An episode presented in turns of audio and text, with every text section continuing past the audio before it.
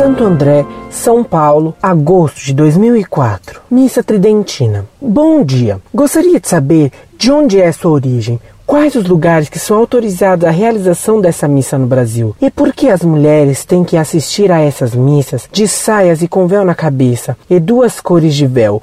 Umas usam branco e outras o preto. Um abraço.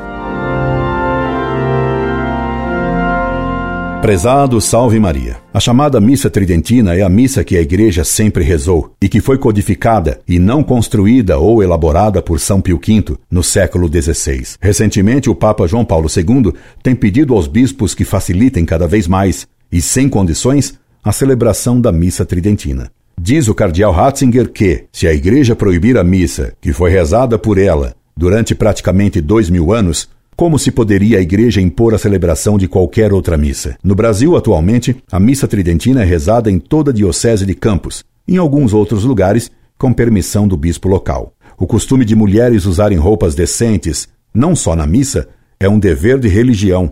O uso do véu é imposto por São Paulo quando diz: Julgai vós mesmos. É decente que uma mulher faça oração a Deus, não tendo o véu? Portanto, isso está imposto pela própria Sagrada Escritura e sempre foi um costume na Igreja toda, e o costume universal da Igreja é lei. Quanto à cor dos véus, isto é apenas um costume no Brasil, nada dizendo São Paulo sobre isso, nem tendo sido jamais isso costume em toda a Igreja. Incorde Jesus Semper, Orlando Fedeli.